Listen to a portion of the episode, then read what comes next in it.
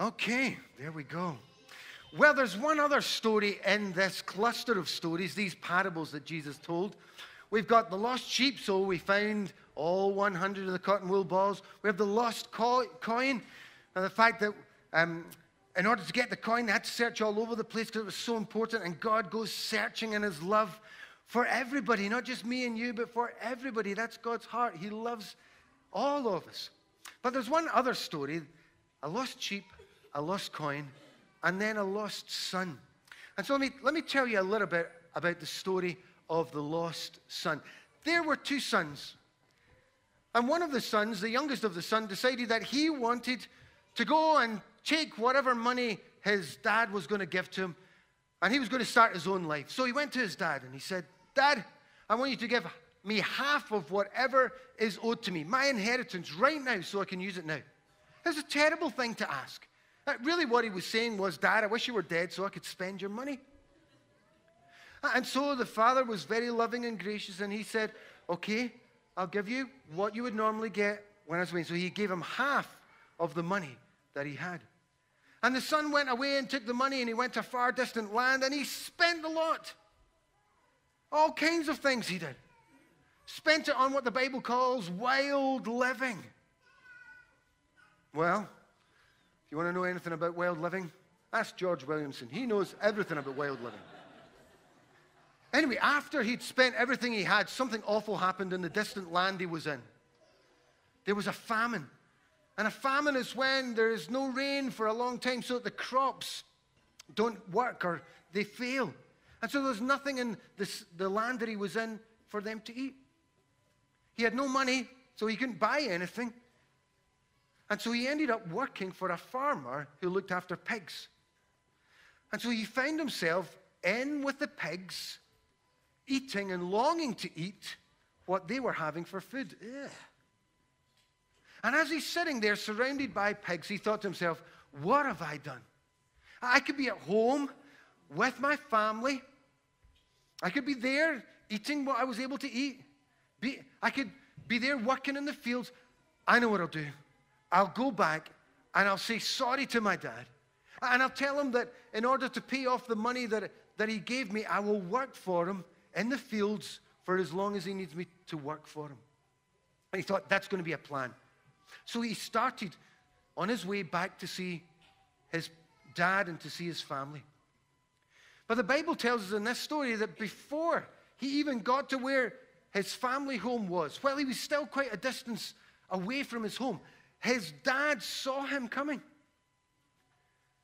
And so his dad started to run. Now, if you know what men from the Middle East wear, they wear long robes that are very difficult to walk in, never mind running. So he must have gathered up these long robes and he began to run towards his son. And when he got to his son, he threw his arms around him and he hugged his son. And he kissed his son. And he brought him back to the house and he said, Get this, my son, the best robes, the best sandals. And he put a gold ring on his finger. And the son hardly even had a chance to give his speech about, Oh, Father, I'm so sorry for all that I've done. And his father just loved him and welcomed him back. And he said, This son of mine was lost, but now he's found. It was as if he's dead, but now he's alive again. And he's back with us. We have to celebrate. And so, because he was a farmer, then he asked some of the servants and some of the farm workers to go and to bring in some cattle so that they could have a feast. And they had a party to celebrate that this son who had been with them and gone away had now returned. Now, did you remember there was another son in the story? It was two sons that the man had. And while all this celebration was happening, the other son in the field who was working away found out what was happening. And he said, I can't believe this. I've been here working for my dad the whole time.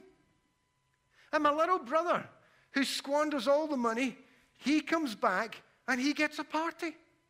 What's fair about that? And instead of welcoming and loving his brother, he gets angry at his brother. And his father comes to the eldest son and he says, Don't you know you've been with me all the time? You've been one of us part of our family. loved all the way through. But this son who was lost is now found. So we have to celebrate. This is God's love, not just for us, but then this story is about our love for each other. Sometimes it's not easy to get on with our little brothers or our big brothers or little sisters and big sisters, with our family. Sometimes it's not easy getting on with our friends. Sometimes it's not even easy for adults to get on with each other. In fact, sometimes I think it can be more difficult for some of the adults. But God says, I love you and I love everyone, therefore I want you to love each other, to express God's love to each other. Well, as we finish this morning, I want to go back to the beginning of these parables that Jesus told, these stories that Jesus told, because they originate somewhere, they come from somewhere. Jesus was having a, a much wider conversation uh, about what God, what He, what our Heavenly Father was like before He started to tell these stories. And you find all of these stories in Luke chapter 15. And so I want to go back to the very beginning of Luke chapter 15 so you know why Jesus told these stories. So let me read these words to you from Luke 15, verses 1 to 3. Now the tax collectors and sinners were all gathering around to hear Jesus. But the Pharisees and the teachers of the law muttered, This man welcomes sinners and eats with them. Then Jesus told them these parables. That's why Jesus told the parable about the lost sheep, the lost coin, and the lost son. It's because some of the people he was talking to were saying, Surely he can't love everybody. I mean, surely he can't love the tax collectors, the ones that cheat us. Surely he can't love the ones who are, are the sinners. Surely he can't love the ones who are outcasts the one who everyone forgets about, the neglected ones, the people on the streets, the ones who nobody remembers and everyone wants to avoid. Surely he doesn't love them. He eats with them, he spends time with them. Surely God's love and God's kingdom and God's family doesn't extend to all of them. Jesus said, actually, it does. Because wherever there's a lost one, the Father goes after them.